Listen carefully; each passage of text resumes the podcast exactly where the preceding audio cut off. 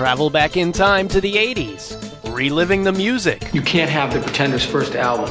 That's mine. I bought it. You did not. the catchphrases, Did you have a brain tumor for breakfast? and the wannabes. Sometimes I see him dance around the house in my underwear. Doesn't make me Madonna. Never will. Because just like you, we're stuck in the 80s. Can you say stuck in the 80s?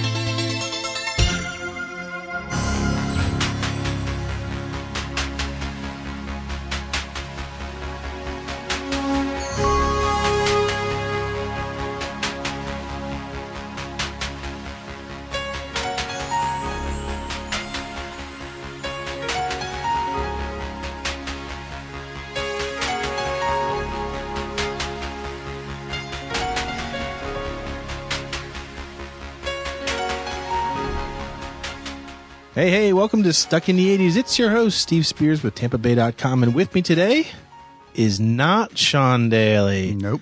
I have with me the Times film critic Steve Persall. I always wondered what happened to you. Well, I fulfilled a lot of people's predictions about me. I've become a real scumbag. I just consider this my baby gift to Sean and Jen out there. You know, I'm, I'm going to you know give them something to something smart to listen to for a change. Oh, nasty. Uh, Sean's on family leave uh, after the birth of his baby. Everyone knows about that because he's been writing about it on his blog for about two weeks now. Probably longer than the gestation period. yeah, that's all, too true. But Steve's with me today because uh, this year marks the 80th anniversary of the Academy Awards. Hollywood. That's good we valley, hooly Hollywood. And uh, so naturally, I think it's time to talk about the Academy Awards from the 80s. Well, I've I've been um, I've been around most of those 80 Academy Awards too, so you know it's. Um, actually, I sort of skipped the 80s. You know, at that time I was I was doing a lot of writing for a local music magazine. I was covering a lot of concerts, and I was covering the uh, stand-up comedy circuit that was very big at that time, and didn't get to quite as many movies as I should have. We didn't have this job for another decade after that or so, but uh, yeah, we'll see what we can do. I'm sure you'll stump me on something. Yeah, I have a quiz for those uh, who were wondering. We always have a quiz for a show like this. I, I'm I'm pretty confident that I can stump the master. Well, I've, I've had it in from him ever since he gave that really good review to Tin Cup. Worst movie ever. That's a pretty girl has such an ugly swing. now you've had it in for me since that time that you invited me on here trying to convince me that Footloose was a good movie. Oh yeah, if you go back, That was in the, time, that was the only time you ever had me on a Really? podcast, and just because I disagreed with you, you just ignored me after that. It, it, it took Sean to to spawn uh, in order to get me back in here again. If, if if you don't know what we're talking about, go way back in time if you want. It's more than two years ago, to the I think Footloose was one of the first five podcasts we did for Stuck in the 80s. And it was me and Gina Vivinetto were the hosts back then. You're really not a nice guy. I Not thought that you know, I only agreed to do this whole stuck in the '80s thing with you because I thought you were a nice boy who would never do things like that to a girl at a I was U2 16 concert. years old. What did you expect from me? Well, I'm very disappointed in you. and uh, we tackled Footloose. I think might have been one of our second movies. I think Breakfast Club we talked about first, and Footloose was like num- episode number five. And uh, we wanted, I wanted to bring up Steve because I thought, well, surely Steve will recognize the genius that is uh, Ren and uh, the, the town of Beaumont. I like Ren and Stimpy but No, and sadly, he did not share the same appreciation that, that a lot of us have for the 80s. But I think your points were dead on. And uh, I think if I were to watch uh, Footloose now, you know, 20 some years later, I, I don't think I'd have the same connection I do to it then. But I have that theory with a lot of 80s movies that you had to see him you had to see them for the first time in the 80s in the full context of the decade or else. Well, that, that happens with a lot of movies. I was just talking to uh, John Fleming, our uh, performing arts critic. He said he, he'd rented uh, uh, Deer Hunter to watch this weekend from 78. And, you know, I, I've used that class before, and I, I use that film in a college class that I'll teach uh, every once in a while, or portions of it. And, you know, you, the context now, the context then is not the same as it is now. Uh, our, our attitudes toward war in that case, or dancing and, and evangelical Christianism in Footloose's case, you know, are quite a bit different perhaps. So yeah, it, it happens. Well, let me start you off with the most obvious question 80s is a decade concerning movies. Overrated, underrated, overappreciated, underappreciated. You know, the, the, the thing is, the 80s are in an unusual uh, situation because it was in the you know mid to late 70s with Jaws and Star Wars and these kinds of things that Hollywood got into this blockbuster imperative and and got away from let's say conventional or you know uh, uh, just traditional storytelling, getting more into the flash and dazzle that sort of thing. At the same time, the Academy voters, these guys are, are when they become a member, they're there for life. They're getting older. So I think it was sort of a, a knee jerk reflex uh, against that idea of movies becoming toys, as some of them may have thought. And that's why you see a lot of, you know, really somber, ultra serious, and, and very conventional movies winning the Oscars in the 80s, while at the same time, more interesting movies. Now, and I'll give you, you know, I'll give John Hughes some credit for, for, uh, for, you know, the, the fact of bringing a youth, a, a smart youth audience into it. Um, but also, you know, Steven Spielberg grows up, um, Martin Scorsese grows up. All the all the film school brats for, of the '70s sort of came into their own in the '80s, but still weren't getting their appreciation, which is why Scorsese didn't get an Oscar till last year. Why why uh, Spielberg didn't get one till about what uh, was it ninety three or four with um, with or ninety seven I think it was with Schindler's List. Right. So. Um, you know, it's, it, it's it's one of those periods of time where the industry was changing, but the people whose uh, opinions, the Academy voters, their opinions are basically what sort of defines that industry. They hadn't caught on fast enough, perhaps, and uh, you, you probably did see a lot of very good movies overlooked, uh, completely ignored in some cases there too. Now, now you write a blog for the St. Pete Times, same as us, and yours is at blogs.tempe.com slash movies. Right, reeling in the years. And uh, I, I've been accused too many times of writing too much about the movies and not enough about music on my blog, so we were sort of of the same ilk here. But uh, a couple of years ago, I wrote a list of showing the 10 winners for Best Picture in the 80s and who they were competing against and who I thought should have won. And uh, I think it'd be kind of cool to go through that list real quickly. And let's just remind people of some of the bizarre movies from the 1980s that. Uh, and and keep in mind, as I said, these are old voters. These are voters who are you know, on their walkers by that time, and they're voting for their friends. They're voting for the old school type of filmmaking. So you're going to see much more conventional stuff, and, and, and a lot of great movies overlooked entirely. So 1980, we have uh, nominated for Best Picture: Coal Miner's Daughter, mm-hmm. The Elephant Man, Ordinary People, Raging Bull, and Tess. Wow.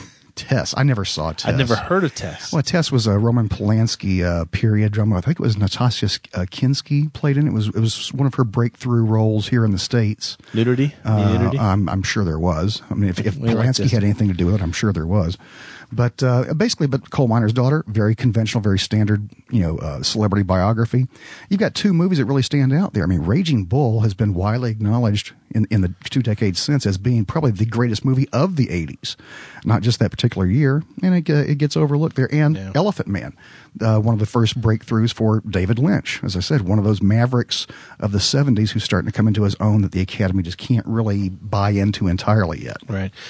And, and, and strangely enough, the statue goes to the one movie we haven't talked about yet, Ordinary People. And there's a reason why we haven't talked about that movie.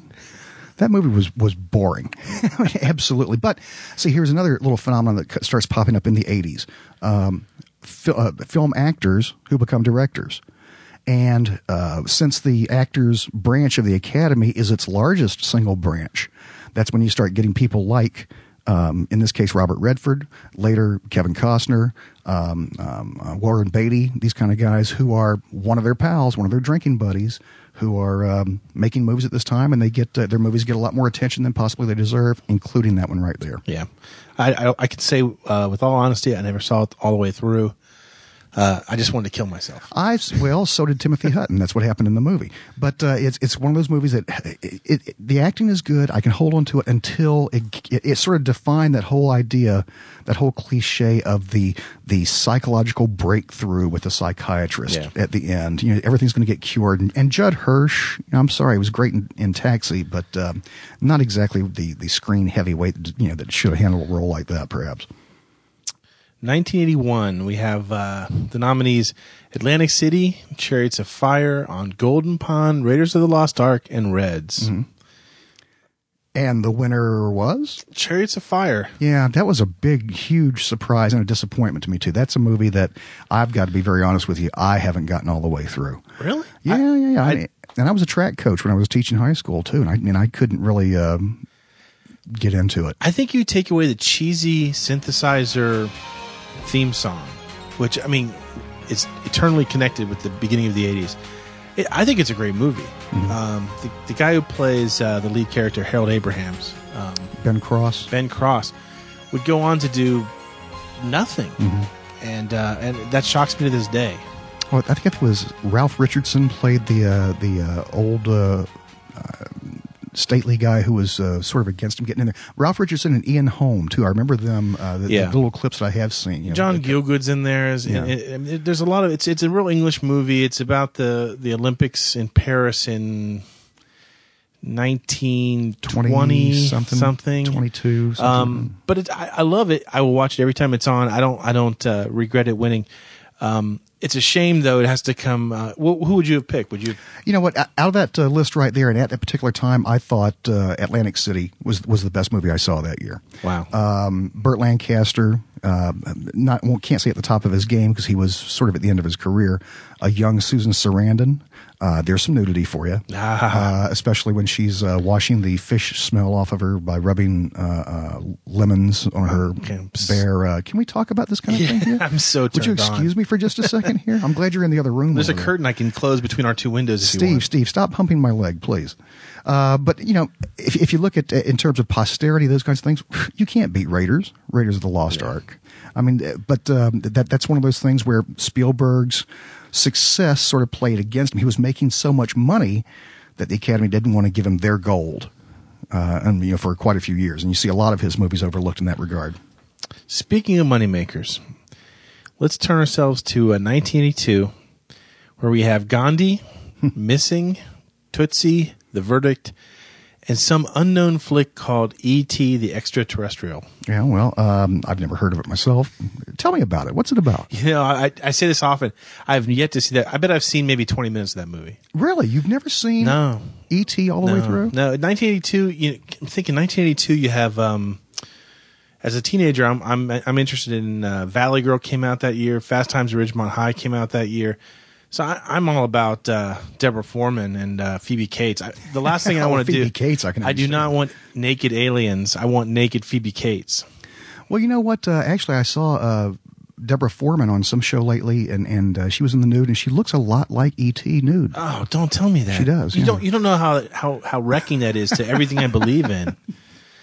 Deborah Foreman was was everything to me, along with uh, Ione Skye and the whole bunch of them in the '80s. Oh my god! So anyway, of course, that year um, the winner is Gandhi. Gandhi. Well, you know that's that old Hollywood style, the big epic cast of thousands, uh, a biography, a, a an important historical figure. You've seen that over and over and over again. Yeah. This is Hollywood. It is a great on- movie, though. I, mean, it, it is a great movie. It's much, much too long. Oh, yeah. Uh, Kingsley, Ben Kingsley was terrific. Certainly deserved the the Oscar there. I'm not sure exactly who else was nominated that year. I would guess. Uh, uh, no, I'm sorry. He No, he won. He won. He won. He would have probably been up. Well, I'm thinking wouldn't he have been up against Dustin Hoffman and Tootsie? And Tootsie, yeah. That, that see, but if you're looking at a movie that just has that kind of uh, wide appeal, and it isn't just looked at as sort of a, a family flick like ET is, you can't do any better than Tootsie. That's one of the great all-time comedies right there. That Yeah. ranks with Some Like It Hot. and It ranks with uh, you know uh, Spinal Tap. It ranks with Yeah. you know a lot of the great comedies of True. all time. True. Are you saying that nobody in New York will work with me? Oh, no, that's too limited. Nobody in Hollywood wants to work with you either. I can't even send you up for a commercial. You played a tomato for 30 seconds. They went a half a day over schedule because you wouldn't sit down. Yes, it wasn't logical. You were a tomato! Um, 1983, we have The Big Chill, The Dresser, The Right Stuff, Tender Mercies, and Terms of Endearment. Mhm. And uh, the winner was Terms of Endearment. Now, You know- that shouldn't have been a surprise, right? Or Uh, was but it? it wasn't a surprise. I mean, because it, it uh, I remember it uh, pretty much swept its way through the awards season at that time. All of the right stuff did have its share of support too. Um, you know, that, that's a toss up for me. I think the right stuff is is better filmmaking. I think Terms of Endearment has uh, the, stronger acting and stronger sc- uh, screenwriting going for it. Yeah. But when you talk about you know what they had to do to to, to convey the period of, of the 50s and 60s and the right stuff, the special effects, which you know certainly are not as easy to uh, achieve as they are today with computer generation. Um, that's that's a that's a, a pretty monumental piece of filmmaking there. And remember, we had the um, the patriotic blog Oh, yeah. battle, patriotic film. Who was the best patriotic film of the Right. '80s? And I picked the right stuff. And you picked uh, what was it again? Tootsie. It no, it wasn't. whatsoever. Tootsie. You didn't say. I know she was prancing in front of the American flag, but that's not what you picked. Yeah, I love you picked that Red scene. Dawn, wasn't I think it? I picked Red Dawn. Red Dawn, and, and that's right. I gave you the uh, T-shirt when you ended up, ended up Yeah, getting more votes. Go back. I, we'll, we'll, we'll link to him again. But at the same time you're listening to this blog, I'll link to our. Uh, Steve and I had an epic battle about uh, who, what were the top five patriotic movies of the '80s, and um, we really went back and forth on this. And and uh, I remember I remember not wanting to give up. Um, the right stuff. I, I really wanted to write about that one, but it, it didn't fit my whole motif of you know basically clown movies, which is the five that I picked. You know, or just kind of joke movies. But uh, Well, you certainly had the home blog advantage, though, too. I mean, because you have you, your, your listeners and and and, and uh, posters number in the millions, and my three or four uh, visitors who I get regularly just couldn't compete with that kind of uh, you know that kind of onslaught. I'm telling you, you're missing out, gang. If you don't check out Steve's blog, it's uh, it's linked off my blog. It's easy to find, and um, Just look for the uh, the crankiest blog that you have Yeah. on there, because I yeah, I do get pretty it's, cranky. It's Sometimes. filmed with attitude. I'll tell you that. Yeah, well, a little bit. 1984. We have nominated for Best Picture Amadeus, The Killing Fields, A Passage to India, Places in the Heart, and A Soldier's Story. Is was there a single worst movie year than 1984 um, in that decade? I'm not sure. You know what's sad is 1984. Now you've really got all the teen movies of the era really hitting their stride, Uh, I'm- and uh, for them to pick these, Well, see, th- that may be that may be where it sort of really kicked in with them. They they could see the youth movement taking over. They could they- see the demographic shifting as far as who's buying all the tickets. yeah, Uh, and this is their last gasp, you know, clutching at those th- straws, trying to say, no, we've got to make art, not just commerce. Uh, and, and the commerce has to be smart art too. But out of the, out of that group there, um, Killing Fields was a great movie. I couldn't watch it again. No, Uh, never saw a passage to India. Me neither. Places in the Heart. I, I checked out a little bit here and there just to see. Is that know, Sally Field? That was Sally Field. Oh, John, man. young John Malkovich, one of his first roles. Oh, very good. Danny Glover. Um, a soldier story I have a little bit of affection for because uh, even though it's a very stagey production, of course it, it originated as a soldier's uh, tale. I think it was on Broadway, on Broadway or on, on the stage. And Norman Jewison, uh, who directed the film, is absolutely one of my favorite filmmakers. The guy who did In the Heat of the Night, uh, later The Hurricane, um, Thomas Crown Affair, the first one, the the good one. Uh, he's he's always been one of my favorite filmmakers, so I have some affection for that. But Amadeus is one it took me about ten years to see because I just Really? because I just didn't want to watch it. And then when I got married, um, Diane put that in sort of the uh, prenuptial agreement that, that I had to sit down and watch Amadeus with her, and I really got a sort of a kick out of that. I really did. Tom, I love it. Yeah, Tom Hulce was uh, was terrific in that thing, even better than uh, F. Murray Abraham, if you ask me. And he's the guy who won the Oscar that year. For Uh, they were both good. I mean, everybody. Uh, you have uh, was it Jeffrey Jones Mhm, as mhm. playing uh, the the Emperor of Austria? Right. Easily one of his more interesting roles. You know. Well, certainly better than the role he's playing now. Yeah, not at all. Or prison, prison bird, or whatever. I don't know. Is he still? I don't know if he's I still in jail. he. I, he was living down in Sarasota. I I understand. Uh, understood a few months ago, and hadn't hadn't reported his uh, status and all that kind of Yeah. stuff. So I know. I know that uh, for the most part, anybody who's into classical music considers you to be a total phony if the only classical music you own is the soundtrack to Amadeus. and I will proudly admit that But I- the but only I love. Falco. I, Falco's great. What are you talking Rock about? Me Amadeus. He wrote Der, Der Kommissar. I don't understand what the problem is. It's wasn't not- that Falco that did Rock Me Amadeus? Yeah, it was. Okay, Yeah. okay, thank you. And uh, the um, but I do actually own the it soundtrack. Edie Falco, I think. Edie Falco's a t- I yeah, love her. I love her totally the- different podcast. I love her on The Sopranos too. Yeah. I never have seen a single episode of The Sopranos. Can you believe that? I didn't until the last couple of uh, seasons. I started catching up since I knew it was going to run out. And I figured I might as well try, and you know, I sort of got into it, and I like the ending too. Twenty years from now, I'll be uh, I'll be doing a podcast about The Sopranos. I, sus- I suspect. 1985. Um, hmm. The Color Purple, Kiss of the Spider Woman, Out of Africa, Prizzi's Honor, and Witness. My favorite that year was Prizzi's Honor because I'm a huge Jack Nicholson fan. Uh, always have been since the first time I saw Easy Rider, and I, I it, was- showing at my dad's theater, and I walked out of the theater, and I walked to the uh, the one sheet poster, and I said, okay, I, I know that I recognize Peter Fonda, and I think that was Dennis Hopper underneath all that hair.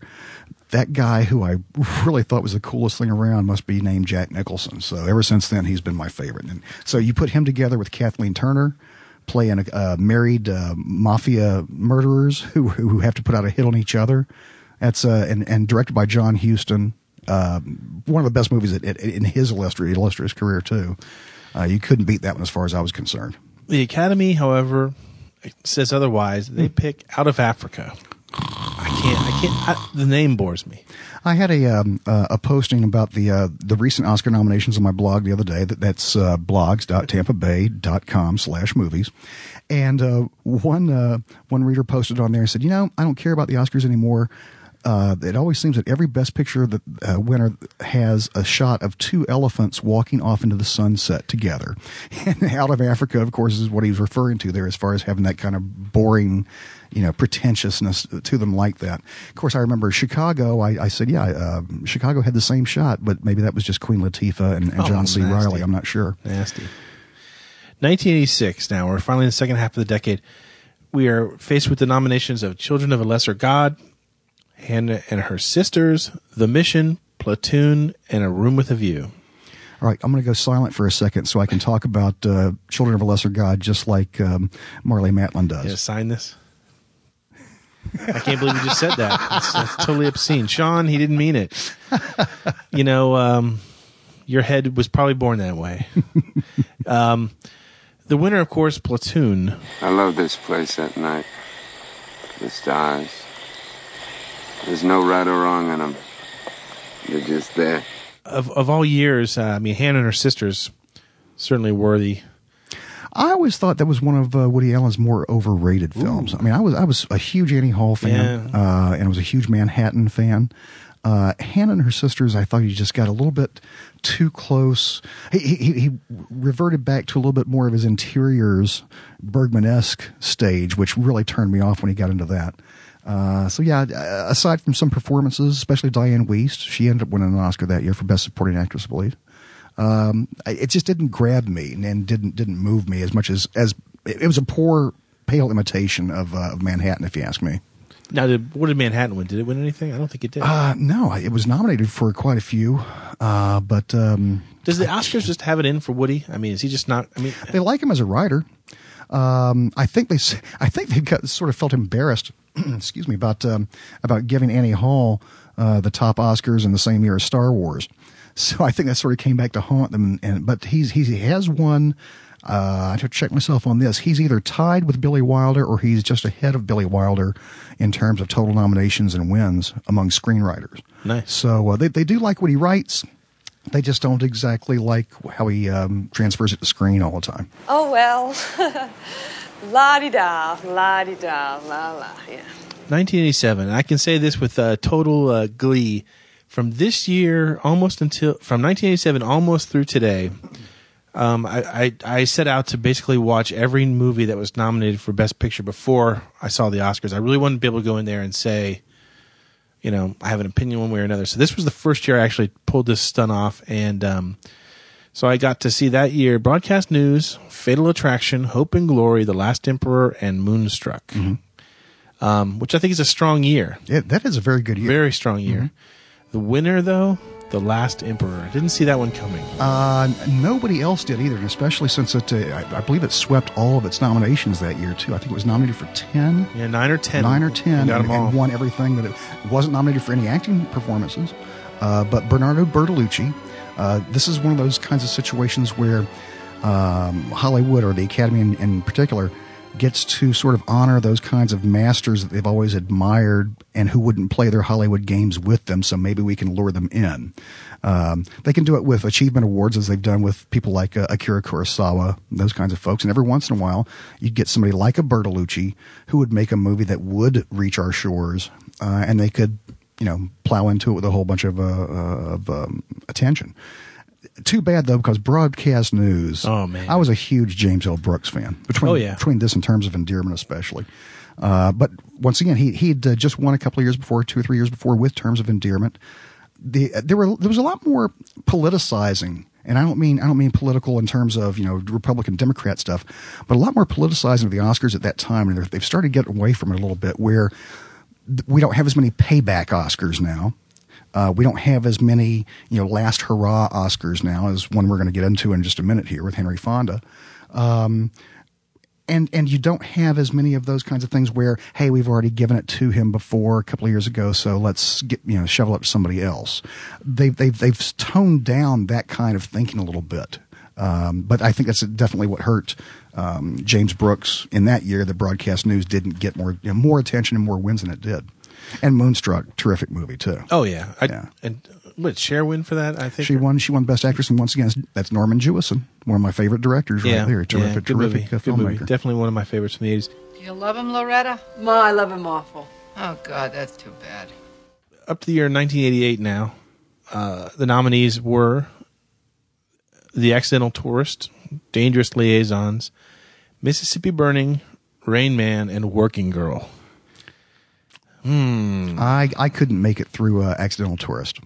I, I really couldn't. I did. Um, I saw it all the way through. and Dangerous Liaisons. That was during my period where anything that had a, a corset and uh, heaving bosoms in it and, and British accents just didn't really appeal to me that much. What? Well, I mean, the heaving bosoms part I could put up with, but the corsets and the British accent, no, I, I couldn't Yeah, do well, that. especially since they're supposed to be in France. yeah, well, that's true. It kills me.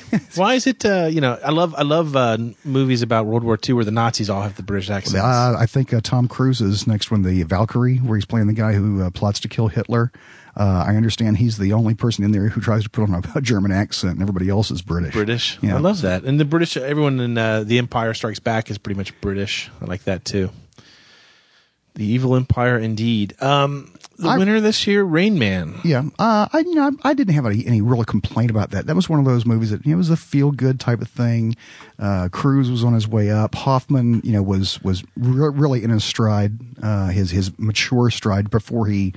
You know, got older and started settling for you know the what is it, Mr. Magorium's Wonder Emporium Oh, and that sort of thing. What a joke. Um, so Rain Man wins. Um, Dustin Hoffman wins. Interesting year. Forever gives uh, life to the to the uh, memorable line. Teamwork sucks. Yeah. And uh, and uh, what uh, twenty years later, it's or Yeah. it still does. Or do you 10 think they years paid later. for that? That was that part of product placement. You think? No, I, I don't think product placement was that but was that big at that time. I think ET was the first movie that actually started uh, using that, but that was after the fact. They used it. They used Reese's Pieces in the movie, Right. And then after that, they realized they could have made some money, you know, f- for the product placement. Back to the Futures, I think I have read is one of the few, first few movies that really tried to go and take advantage of product placement because you've got Pepsi Mhm. and Burger King and uh, I think Nike, and, DeLorean. uh, Texaco, yeah, DeLorean. That worked out well for them. Jeez, 1989. We're finally at the end of the 80s, and uh, we're left with the movies Born on the Fourth of July, Dead Poets Society, Driving Miss Daisy, Field of Dreams, and My Left Foot. And this is one of those years where you really see how, you know, namby pamby the uh, the Academy can be sometimes. The winner is Driving Miss Daisy. Right. Sweet story. You know, it's a it's a nice little feel good. It's a Hallmark Hall of Fame type Yeah, of it's thing. not a that has that has a couple of you know really fine performances in it uh, with Jessica Tandy and, and Morgan Freeman. I tell you, Dan Aykroyd gets gypped in this movie because I've, ne- I mean, I've, uh, my family grew up, uh, my dad's family grew up in Atlanta, and I've never seen anybody channel an Atlanta accent Yeah. like Dan Aykroyd does. Mhm. And for him not to get anything out of this movie, He was nominated for an Oscar. was he? He, he was nominated deserved for it Best 'cause, I supporting mean, actor. Yeah. that was a fantastic performance. But uh, you know, born on the Fourth of July. Once again, here's the Oliver Stone thing. He's won just a few years before for Platoon, so we won't give it to him now. Tom Cruise hasn't paid his dues yet. Right. You know, we don't want to give it to two Tom Cruise movies in a row after Rain Man. That's the kind of you know thinking that they were think that they applied to marking their balance. Field of Dreams, great commercial hit, and and and certainly a, a, a an impressive emotional connection that that uh, that people made with it, and I still have that. But My Left Foot is a terrific movie, and I know it's it's you know from the British Isles, and I, but uh, Daniel Day Lewis, you watch him in that movie, and it's amazing what he does with that that role as this cerebral palsied Right. uh, person who uses it learns how to write with his toes with his foot. Now there was a rumor that I remember at the time about Daniel Day Lewis and why he won for Best Actor, Mm-hmm. and there was a rumor going around that the only reason he won was the vote was so divided among the the major contenders that year that he somehow, but he was on everybody's ballot as number two or something. I don't even know how the how it works. that he somehow slipped, you know, kind of slipped on through and, and won it, even though he was very few people's pick. I don't know how the ballots were uh, were uh, computed at that particular time, but it, it's possible that uh, as they're going through their initial nomination processes, you and and the final ballot, if, if they're ranking with you know if they pick these top five and rank them in order, yeah, you see somebody like a um, who else was nominated that year? Let's say or Tom Cruise. Let's say for Born on the Fourth of July, he Right. was. Somebody doesn't like Cruise. They don't think he's paid his dues. They throw him down there in the fifth. thing. Fifth. I mean, you either love Cruise or you hate Cruise, so Yeah. you're either going to put him one or five, probably. and that was before Scientology. So Yeah, I know. God, can you imagine there was a time when we could talk about Tom Cruise and it wasn't related to Scientology? And now, now it's like the, the two are inseparable. Yeah, yeah. I'm sure he doesn't. I, it seems intentional on his part.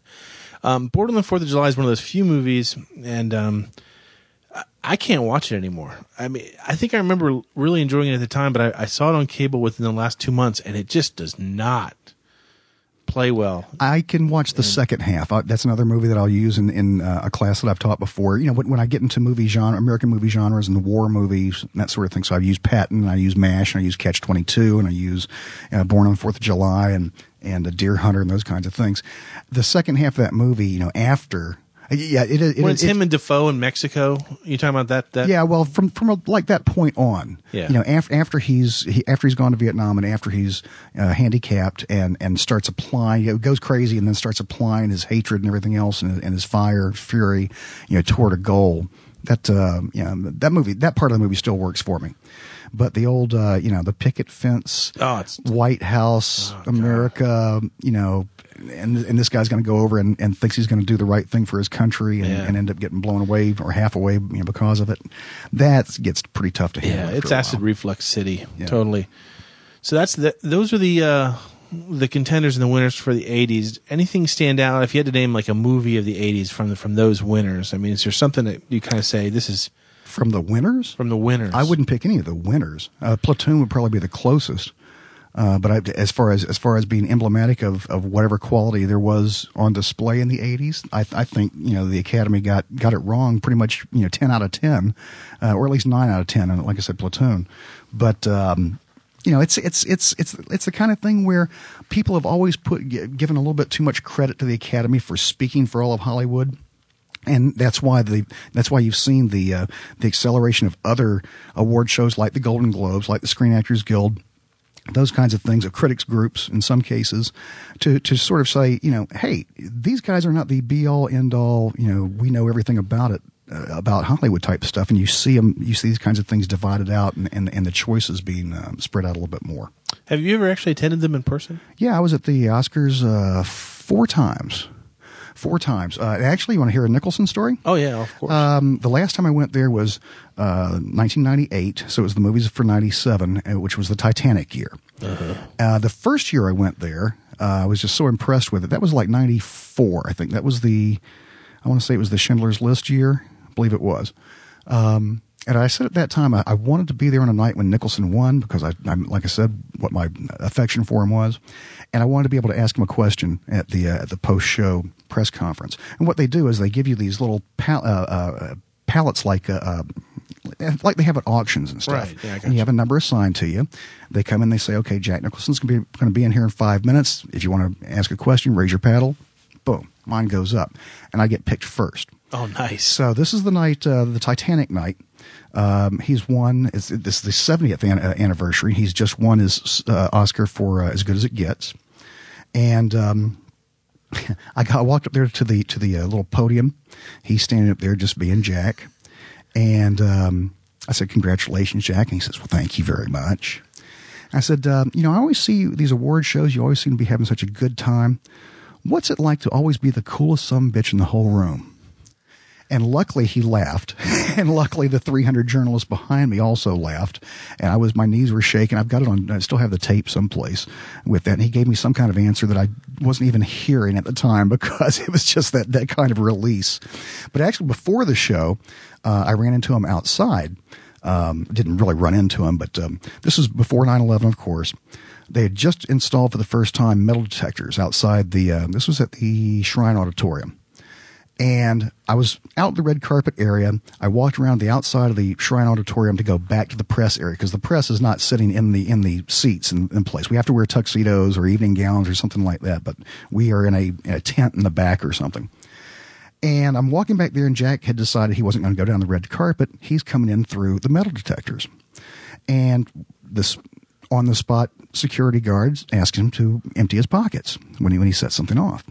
So I sidled over there and I'm like, I want to see what Jack Nicholson has in his pockets. That might be pretty interesting. And didn't even realize it. And there's a guy behind Nicholson looking at the security guard. And he's waving his hands wildly and he's saying, No, no, don't. Don't you know who that is? Don't do that. He did anyway. So just got a kick out of that. He leaves. I wished him good luck. He says, Thank you very much. And that sort of thing. So Entertainment Weekly comes out the next week with the Oscar wrap up, and there's a there's a photograph that covers two pages uh, in there of Nicholson being stopped at this metal detector, and I'm standing behind him with my tuxedo, and my dark sunglasses on, and, and I was about ten feet behind him, but it looks like I'm right over his shoulder, like I'm his bodyguard or something. And uh, it's one of my one of my proudest little uh, mementos of those kinds of things. So yeah, I've been to the Oscars before. It's no big deal. I think I still have one of Wolfgang Puck's little chocolate Oscars in the freezer. It's probably green by now. Oh man, I, I think that would probably be. I, I I have no interest in the Grammys whatsoever. I consider it the most uh, fraudulent uh, awards ever given by mankind. Don't listen to him, Sean. Don't listen to him. No, seriously. And you know, Sean said something about this last last last week where he was talking about how, um, or he was talking. We had some interview on TV last weekend. And he was talking about well, the the writer strike certainly won't make it through the Grammys because that's the most prestigious award show there that there ever was. And I just about spit up my lunch when he said that. I think it, I think it'd be a pretty good party. Yeah, I don't But uh, you know, I, I, I watch the Musical MTV Music Awards every year just so I can sort of keep up with what's going on in music. I mean, I listen to XM, pretty much the same station or two uh, all the time, so I don't know. Um, hell, I didn't know what Black Eyed Peas were, except you know I like to put them in my applesauce. Yeah. Oh God.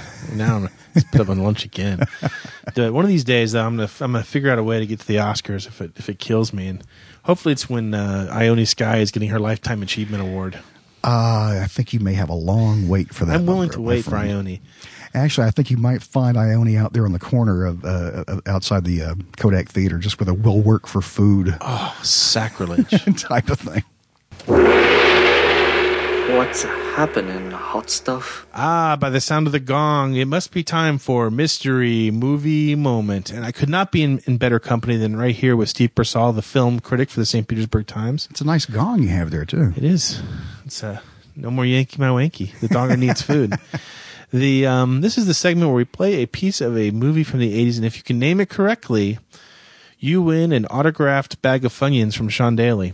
Um, and I say that in full knowledge that we have not yet purchased a single bag of Funyuns, nor has he autographed any, nor have I, e- nor have I actually mailed any out. But he promises that he's going to do it as soon as he's back from his uh, paternity leave or whatever you would call it. What do you call it? Paternity leave? Paternity leave, I, I guess. I don't know. Why did dads get the time off now? They I didn't don't have- know. He didn't have to go through all the uh, grunt and groan and straining and. I don't know. He, he ate a lot of Funyuns in the last week, so there's been some groaning and straining. I can assure you. Um, I know. I know. Steve's going to get this right off the bat. He doesn't even get to, to, to play this week. But listen carefully. Here is the, your movie clip. There is a very fine line between love and nausea. Steve Persall. That's easy. I What are know. you it's Why don't you just go ahead and say, okay, here's today's word scramble. T E. Uh, he jests because he loves me so much. Anyway, if you think you know the name of the movie, email us at stuckinthe80s at tampabay.com because Steve Persall knows that you are a wiener.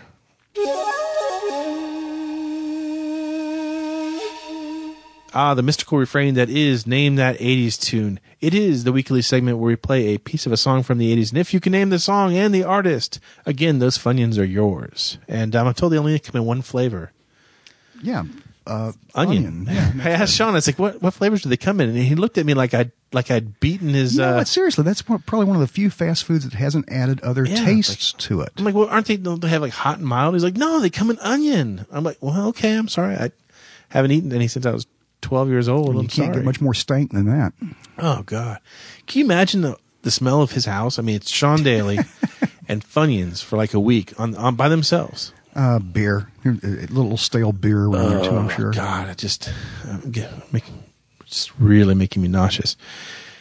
Anyway, listen carefully because this is your mystery tune. That used to be my favorite song. It wasn't Falco. It was not Falco. Did you see that some pranksters in San Francisco recent, recently uh, dedicated a stairway, an outdoor staircase, to the memory of Falco? No. Seriously. I'm waiting for the uh, There, punchline. there's, there's no punchline. It was it was uh, it was done as a prank. Um, the city of Vienna, you know, where Falco was born, did the same thing Mhm. right after his death in '98. And for some reason, the people in uh, San Francisco thought it'd be funny to do the same thing. So, Wow. there you go.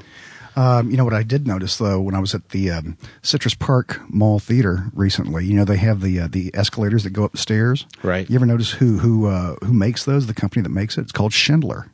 Yeah. So it's Schindler's Lift. Oh, nice. That's it. No, I never noticed. I haven't been to that theater in forever. And it's for those who don't know what we're talking about. It's in a suburban area of Tampa, and uh, you know you you have to live in the sticks, sort of. No, no, I, I say that with all loving care to the people who live in the sticks, which includes many of my family, most of whom have graduated from uh, high school.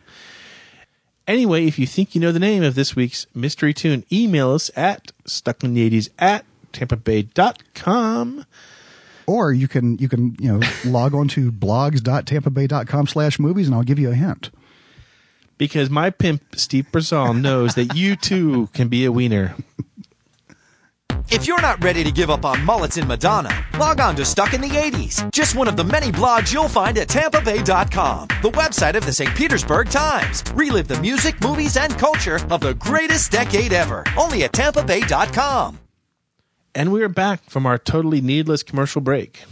Got to give props to the mothership every once in a while. Yeah, well at least you've got a sponsor. Yeah, it's called uh, my boss. anyway, um, as promised, I do have a special Oscar quiz to see. Uh, okay, well. is this Oscars from the 80s? Oscars only from the 80s? Only from the 80s. Now, Well, they're I- all 80s related. I already mentioned that uh, I'm, I'm at a disadvantage with the 80s because I was covering music and stand up comedy mostly at that time. And I was still teaching. I had not uh, started this gig. Nobody, yet, so nobody will think less of you. I'm, I've just got to qualify my stupidity right off the bat. I ask. I have quizzes every week about Sean's family life. He doesn't pass those either. I mean, he really doesn't. I mean, he doesn't know his home address. I can tell you anything about Sean's family. I bet you can, you wild man. Here we go. Question number one. Play along with us at home. The Color Purple was one of only two movies to have 11 Oscar nominations and not win a single statue. Can you name the other movie that had 11 nominations but not win a single award? Okay, it wasn't in the 80s. It was not an 80s movie. I've, um, I know what it is. Go for it. The Turning Point. Very good. The Turning Point. 1977. Uh, Shirley MacLaine, uh, Mikhail Baryshnikov, Anne Bancroft. It was a ballet movie. I never saw it, but uh, in doing one of my stories uh, last year on the Oscars and stuff, I came across that thing. Very good, very good. I have never seen it, never heard of it until I wrote those very words down on this piece of paper not 15 minutes ago. Question number two How many cast members of Fast Times at Ridgemont High have gone on to win Oscars? Wow. Okay, Nicolas Cage, uh, Forest Whitaker. Um, I don't think Judge Reinhold won, did he? I don't think he ever will. Um, One more. Um, oh, Sean Penn. Yes, of course. Yeah. very good. So three, yeah. Why don't you get a job, Spicoli? What for? You need money. All I need are some tasty waves, cool buzz, and I'm fine. Sean Penn from Mystic River, Nicolas Cage, uh, who plays one of the grill guys. It's a very minor role in Fast Mhm. Times at Ridgemont High. Uh, for leaving Las Vegas, wasn't it? I Yep, think yep. he beat out uh, our friend Richard Dreyfuss for from uh, Mr. Holland's Mr. Opus. Holland's Opus. Very bitter about that, I understand. And uh, Forest Whitaker for Last King of Scotland. Right. So there you Just go. last year. Uh, what's the over under on the next cast member to win from that movie? I would probably go with Jennifer Jason Lee. I finally figured it out. I don't want sex. Anyone can have sex. Yeah, Stacy, what do you want? I want a relationship. I want romance. Want romance in Ridgemont? We can't even get cable TV here, Stacy. and We want romance. Yeah, I, I think she'd probably be the most likely. And actually, uh, if you'd asked me at that, well, maybe Sean Penn, but if you'd asked me at that time, I would would have figured she would have gotten one before anybody Yeah. else in the thing. Eric Stoltz, maybe too. Uh, Stoltz has sort of uh, calmed down his, his his career a little Yeah, bit. he's- too. he's- he's, he's he's due not for- doing too much. He's yeah. due for a comeback. He's due for. James, so is, James Spader wasn't in that, was he? no, I don't think so. Okay. I'd like to see him win something. Yeah, Eventually. he's not bad. Question number three. In the 80s, Warren Beatty was nominated for four different Oscars for the same film. What was that film? Um, it, I believe it's Reds. Correct. Uh, but it, didn't he also do that with uh, Heaven Can Wait? Uh, in, in the 70s, yeah. 70s. So I'm just I'm just showing you the, Ouch, where, where, where my uh, you know expertise is more in the 70s than the 80s. Look at this. This is this is. I'm totally flabbergasted. I, I don't know what it's like to work with someone who actually has st- knows the material and has studied it ahead of time. Normally, we'd be on joke. You know, 10, no, I'm, you know, I'm 10 serious. fart jokes by now. I, I, grew, I grew up. Uh, I grew up in theaters. My dad owned and operated theaters, drive-ins, everything else, and I was just a, a huge Oscar fan from from birth, practically. And I just, um, you know, just stored up all this kind of knowledge, uh, and especially about people who I like, like Warren Beatty. Yeah. Reds has been showing nonstop lately on cable, and I, I try to catch a few minutes of it at a time every time it's on. I've only caught a few minutes of it, you know, at any time. He actually won for best director for uh, Reds. For. Reds, mhm. and um, Maureen Stapleton won for best supporting actress, and I think it also won for cinematography. Uh, yeah, I would, I would, wouldn't doubt it. Wouldn't doubt it. Question number four. This is this, this one you will not get. In the 80s, there were two actresses nominated as both Best Actress and Best Supporting Actress for performances in the same year. Who were they? Sigourney Weaver's one. Ouch. You got it. That's for Gorillas in the Mist and Working Girl, I believe. Yep, you got it. The other one, I can't think of. Jessica Lange. Jessica Lange for uh, Sweet Dreams and Tootsie. Uh, for Toots- Frances. Frances, Frances and and Tootsie. Tootsie. Frances and Tootsie. 1983. Very go. good. That I would never. Truth be told, no way I would have gotten that question right myself. Question number five, your last question. I think this. I think everyone's going to get this one, but um, we, we have it in here anyway. So if you're feeling bad at home that you haven't gotten anything right yet, this is this is your makeup exam. Ready? In 1988, Dustin Hoffman won an Oscar for Rain Man. True or false? Tom Cruise earned his first Oscar nomination for the role of Charlie Babbitt. False. He wasn't nominated for it. You're right. Um, his first Oscar nomination would have been uh, Born on the Fourth of July, I And you're right again. Yeah, there you go. He's been nominated three times so far, also for Jerry Maguire and for Magnolia. Very good. How about that? Yeah. You know, I went to see Magnolia solely based on your film review, Mm-hmm. because you, I think you gave it an A. Yeah, it was one of my favorites that And year. um, I to this day I I, I, I hated I hated it. You just don't like the frogs. The frog, no, the frogs are probably the random best part of the whole movie. It's it's these um That's what made you. It reminded you of an '80s disaster movie when the uh, when Yeah. the frogs started falling. I bet if I watched it now a second time, I bet I would love it. Do you have to watch movies more than once sometimes to really kind of get the genius of them? You know, really, I don't get a chance to. Typically, I, I only get a chance to, and that's that's why some people might think I screw up my opinions sometimes too. But just just the way things are timed out, um, I don't get a chance to. I had one situation with the, the the movie The Usual Suspects, where they showed it to us, and I was floored by the uh, surprise ending, the twist ending. And I came back to the office, and I actually called up the distributor. and I said, "Look, I really think this is going to be a great movie. I've got to find out if this thing is as, is as foolproof as I think it is. And they set up another screening for me. And you went back and I watched back. I went back just to see if they had left any you know dangling threads or you know took any cheats or anything like that. And I couldn't figure No, it. Was, it's a it, was, it was a perfect. Uh, it was a perfect little whodunit. Yeah, I, I love that movie as well. Anyway, that's it for our Oscar conversation this week. Steve Persall has been fantastic. He is channeling Sean Daly, except for uh, he's got No much more body hair. No Much more body Funyuns. hair. Yeah, no Funyuns. Far fewer fart jokes. Uh, we'll be back next week with another episode of Stuck in the 80s. In the meantime, Steve Persall, myself, Charlie Babbitt, Dustin Hoffman, Richard Dreyfuss, We want to thank you very much. The cast of Chariots of Fire. Hey, we're all stuck here in the 80s.